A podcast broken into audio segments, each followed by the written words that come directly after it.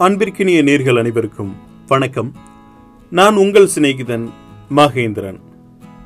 உலகில் பல்வேறு நாடுகளில் விலங்குகள் மற்றும் மனிதர்களின் தாக்குதலில் இருந்து தம்மை பாதுகாத்து கொள்ள மனிதர்களால் உருவாக்கப்பட்டதே தற்காப்பு கலை.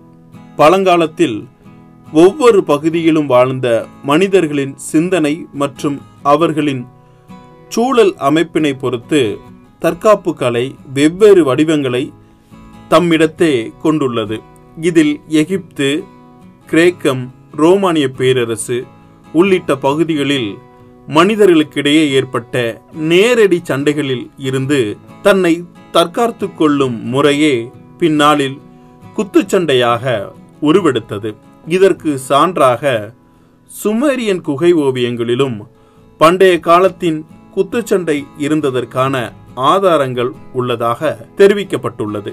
அந்த காலத்தில் குத்துச்சண்டையில் ஈடுபடும் நபர்கள் தங்கள் கையில் தோல் அல்லது உலோகத்தால் வடிவமைக்கப்பட்ட கையுறைகளை பயன்படுத்தி இருக்கின்றனர். முதலில் எந்த ஒரு விதிமுறையும் இல்லாமல் அதில் ஈடுபடும் நபர்களின் இறப்பை வைத்தே வெற்றி என்பது நிர்ணயிக்கப்பட்டு வந்தது.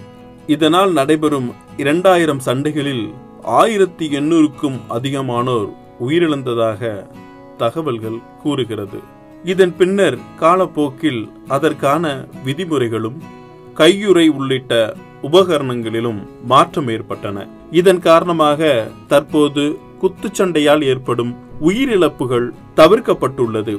அமெரிக்கா உள்ளிட்ட பல்வேறு நாடுகளில் வாழும் மக்கள் குத்துச்சண்டையின் மீது அதிக ஆர்வம் கொண்டு அதனை ஊக்குவித்து வருகின்றன. முகமது அலி மைக்கேல் டைசன் உள்ளிட்ட குத்துச்சண்டை வீரர்களின் சிறப்பான பங்களிப்பு உலக அரங்கில் குத்துச்சண்டை விளையாட்டின் மீதான ஈர்ப்பை மக்களுக்கு ஏற்படுத்தியது குறிப்பிடத்தக்கது. குத்துச்சண்டையை ஊக்குவிக்கவும் அதற்கான ஆதரவை மக்களிடம் பெற வேண்டும் என்ற அடிப்படை நோக்கத்தோடும் டிசம்பர் இருபத்தி ஆறாம் தேதி உலக குத்துச்சண்டை தினமாக கடைபிடிக்கப்பட்டு வருகிறது என்பது குறிப்பிடத்தக்கது.